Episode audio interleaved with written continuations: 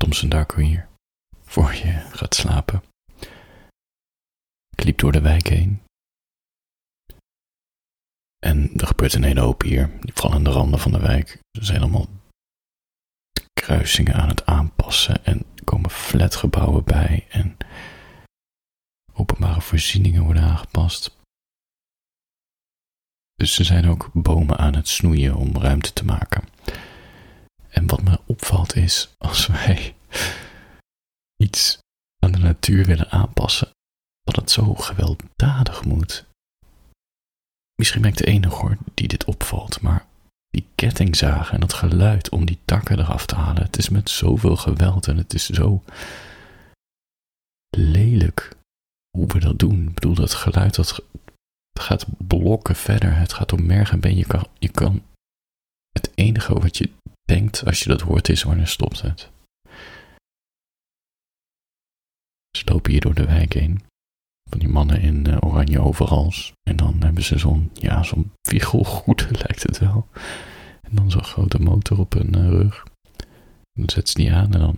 En dan gaan ze al die... Uh, kijk, het mooie aan onkruid is... Het vindt altijd een plekje om ergens te groeien. En dan komt zo'n man langs en dan...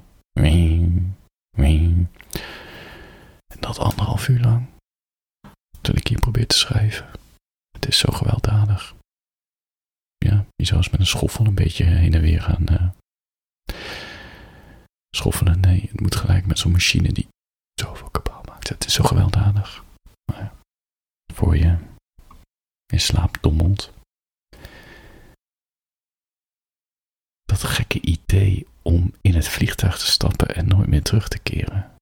Alleen, ik wilde het land niet uit, maar wel gewoon verdwijnen uit de wereld die ik kende, niet meer in de verwachtingen van anderen leven. Ik wilde gewoon een schrijver worden, gewoon elke dag schrijven met de gordijnen dicht, om half vijf in de middag op publiceren klikken, de deur van mijn werkkamer dichttrekken en andere dingen doen. Het is niet makkelijk om te verdwijnen, althans niet voor mij.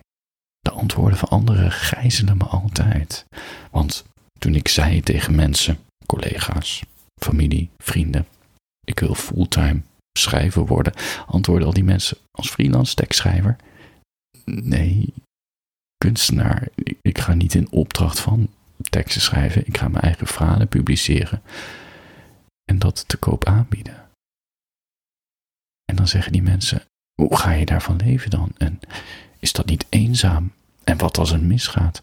dan ben je alles wat je nu hebt kwijt. Bouw je wel pensioen op in deze onzekere tijd? Is het niet een naïeve droom? Je gaat nooit beroemd worden. Het gaat je nooit lukken.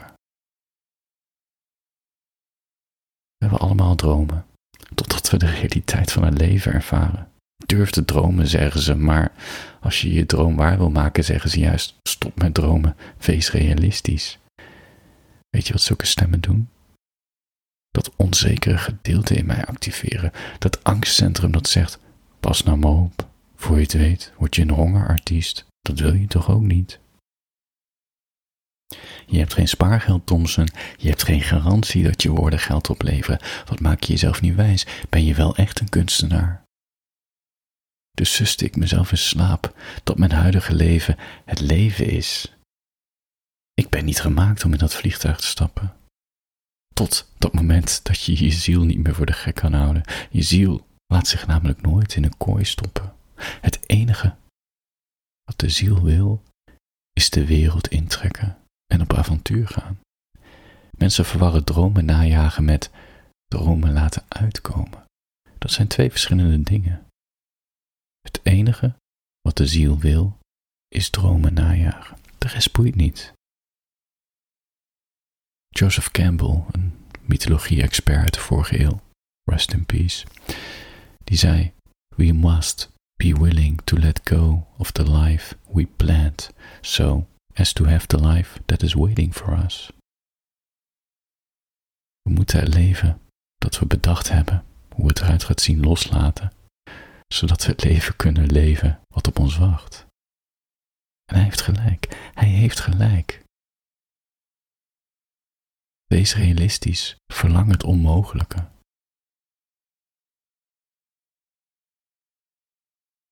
Je kan wel blijven luisteren naar die negatieve stem. Of naar al, al die mensen met al hun bezwaren. Maar uiteindelijk doet het er niet toe. Het gaat er niet om dat je in hun verwachtingen leeft. Het gaat erom dat je eigenlijk eens een keer het leven gaat leven, leiden die je wil leiden. En dat je accepteert dat het met een hoop obstakels komt. En waarschijnlijk ook met een hoop teleurstellingen. Maar ja, je kan in ieder geval wel jezelf in de spiegel aankijken. Snap je? Voor je gaat slapen wil ik nog een uh, klein verhaaltje voorlezen die ik heb geschreven voor mijn vijfdaagse mail.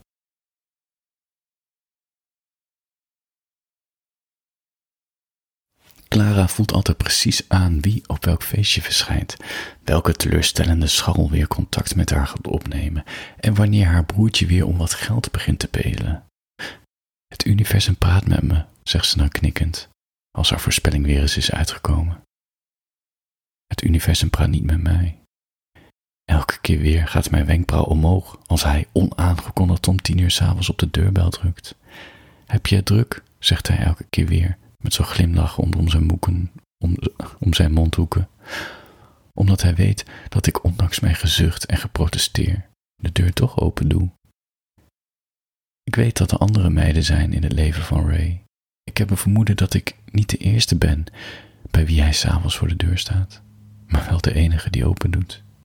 Je doet het allemaal zelf, hè, zei Clara tegen me in de gezamenlijke woonkamer.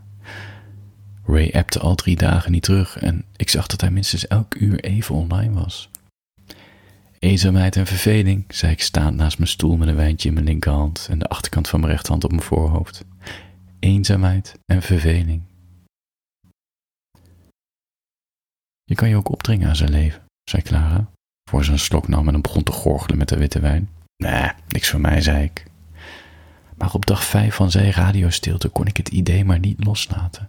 Ik trok mijn lievelingsjurkje aan, ook al was het winter. Ik trok mijn Dr. Martens aan, werkte mijn ogen iets bij met make-up.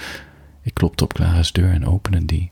Ze lag op haar buik op bed, met een witte koptelefoon op en een opengeslagen studieboek voor haar neus. Heb je een date? vroeg ze verbaasd. Op een doordeweekse dag? Om half elf s'avonds? Zoiets, zei ik. Ik fietste naar de andere kant van Utrecht en merkte op wat voor moeite hij elke keer deed om zijn eenzaamheid en geilheid bij mij tijdelijk te laten oplossen. Hij woonde in een huis met vijf andere mannen. De enige keer dat ik daar was, rook het naar zweet en lege flesjes bier met nog twee slokjes erin. Een huisgenoot deed open, bekeek mij van top tot teen en zei toen: Nice. Hij liep, me binnen, hij liep me binnen en ik liep door naar de tweede verdieping waar ik aanklopte.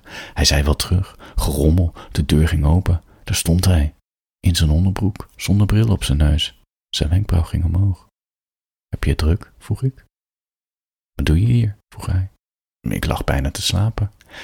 Wat? Is het geen hotel hier? vroeg ik. Nou, ik heb morgen college. Je moet kiezen, Ray, zei ik. Of je laat me binnen, of je bent nooit meer welkom bij mijn deur. Hij krabde achter zijn hoofd. Goh, zei hij. Geef gewoon antwoord, zei ik. Hij knikte. Fair enough. Toen sloot hij de deur. Ik hoop dat je een fijne dag hebt gehad.